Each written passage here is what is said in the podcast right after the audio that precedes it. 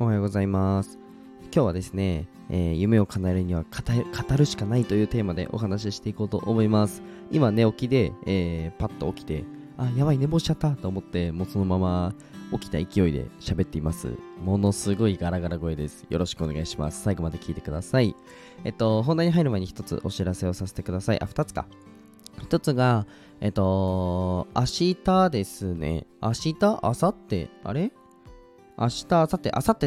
24日に、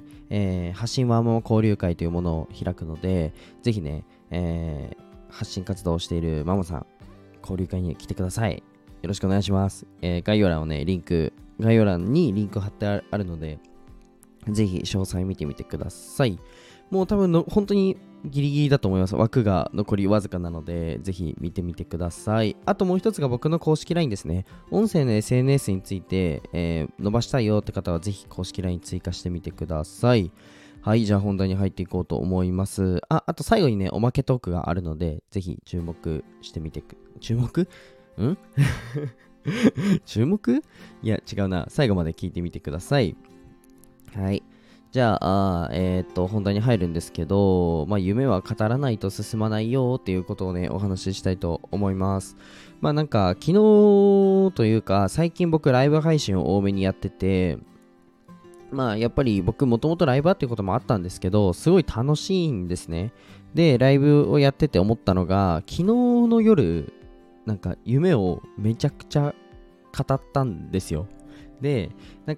こういう、すごいライブだとやっぱり盛り上がる重視であんまり硬い話ってしなかったんですけど、そういう話もしてほしいとのことで、結構それこそ医療は医療について、アートはアートについて、ビジネスはビジネスについて、こういう理念でやってるんだよっていうことをね、昨日何時までだろう、1時ぐらいまでやったんですよ。2時間ぐらい放送してライブ配信やったんですけど、いやー、良かったですね。何が良かったかって分解すると、やっぱり夢を叶えるのに、夢の規模によると思うんですけど、僕の夢に関しては一人じゃ絶対無理なんですよ。もちろん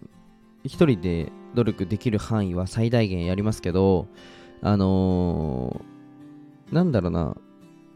じゃ無理なんですよ、とりあえず。ってなった時に、言わないと誰も応援できないじゃないですか。なので夢を叶えるってなった時に、そもそもね、夢はこ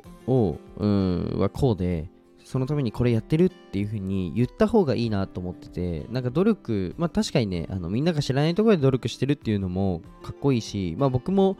全部が全部言ってるわけじゃないですけど、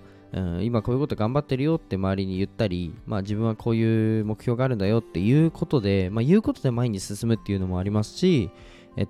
うことで単純なんですけど、シンプルに応援してくれるんですね。そう。あとやっぱり前向きな挑戦をしている人には前向きな挑戦をしている人が集まりますっていうのはもうすごく感じてます。はい。で、やっぱり環境でしか人間は変われないので、その環境を呼ぶことができるんですね。ってなったら、夢の成功確率っていうのは上がるんですよ。うん。マインド的に夢言った方がいいよみたいな感じな話ではなくて、すごくシンプルな話なんですけど、環境も変えるし、支援者も増えるって考えると、夢は語った方が成功確率が上がるんですよ。うん。なので、そういったところからも、夢っていうのは語った方がいいんじゃないかなっていうふうに思ってます。はい。もちろんね、言った方が前向きになれるし、マインド面でも僕はとてもいいと思ってて、モチベーションも上がりますしね。うん。だから、そういったところでね、夢を語るっていうのもありですし、友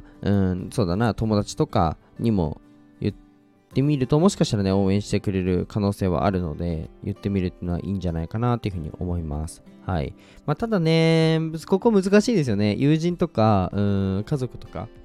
意外と近くにいる人こそブレーキになってしまう時ってあるんですよ。それはすごくね、僕も感じます。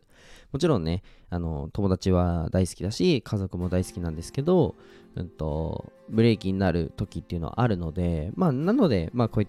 ういったね、スタイフとか、SNS 上で今発信できるんで、ぜひね、特にスタイフいいっすよ。うん。例えば Twitter とかのリプ欄とか YouTube のコメント欄、TikTok のコメント欄とスタイフのコメント欄比較してみてください。スタイフの方が 120% いいのでそう見てみてください。なのでね、スタイフで夢語るっていうのをお勧めしますね。はい。なので皆さんで支え合いましょうということで、今日のテーマは、語った方が成功確率が上がるっていう話でした。はい。じゃあおまけトークに入ろうと思うんですけど、僕おまけトークはもう何にも決めてないんですよライブ配信みたいな感じで何にも決めてない、決めずに話そうと思ってるんですけど、何についてみんな興味があるかなと思って、コメント欄読むのもありなんですけど、コメントを読む回と、読まない回で分けてみようかなっていうふうに思ってます。で、そうですね、じゃあ昨日のライブ配信の話をちょっとしようかな。昨日ライブ配信をやってみて思ったのが、音声のライブの仕方ですね。2つ僕はあると思ってて、1つが、コメントをたくさん読むパターンですね。これは、アーカイブを意識せず、本当にライブを楽しむ。僕はちなみにこっちのが好きなんですよ。うん。なのでもう寝起きなので国語がぐちゃぐちゃですね2つあって、1つがコメントを読むパターン、もう1つが読まないパターンですね。で、アーカイブを残すんだとしたら、コメントは、読んでもいいんですけど、読まず進んで、区切って、例えば今からコメント読みますみたいな形で、ちゃんと区切って、じゃあこの話は終わりにします。この話をしますねと。例えば、じゃあ今から話すのがじゃあ夢のことですと。で、夢のことを語り終わったらコメント返しますみたいな形で、アーカイブを意識するのであればコメントをいっぱい拾うっていうのはやめた方がいいかなというふうに思います。で、なんでかというとね、アーカイブで聞いた時に、いや、その内容聞いてたのにまたコメント読んで話変わったってなるんですよ。ただ話が変わってでもライブ配信をその場を盛り上げるには、その場を優先するんだったらコメントを読むのが結構いいなというふうに思ってて、それはそうですよね。コミュニケーション取れるので。なのでね、そこのスタイフのライブの設計みたいな部分は結構いろいろ考えて喋る必要があるかなというふうに思ってます。はい。おまけトークがちょっと真面目っていうはい、そんな感じでした。じゃあ今日はこの辺で終わりたいと思います。じゃあバイバイじゃないよ。最後に一つお知らせをさせてください。あさってですね、発信ワンマン交流会という、僕が初めて開くイベントですね、があるので、ぜひ皆さん、概要欄から、ちょっと詳細見るだけでもいいので、見てみてください。あと僕の公式 LINE が、概要欄に貼ってありますので、友達ね、少ないんで友達になってやってください。ということで、今日はこの辺で終わりたいと思います。じゃあ、バイバイ。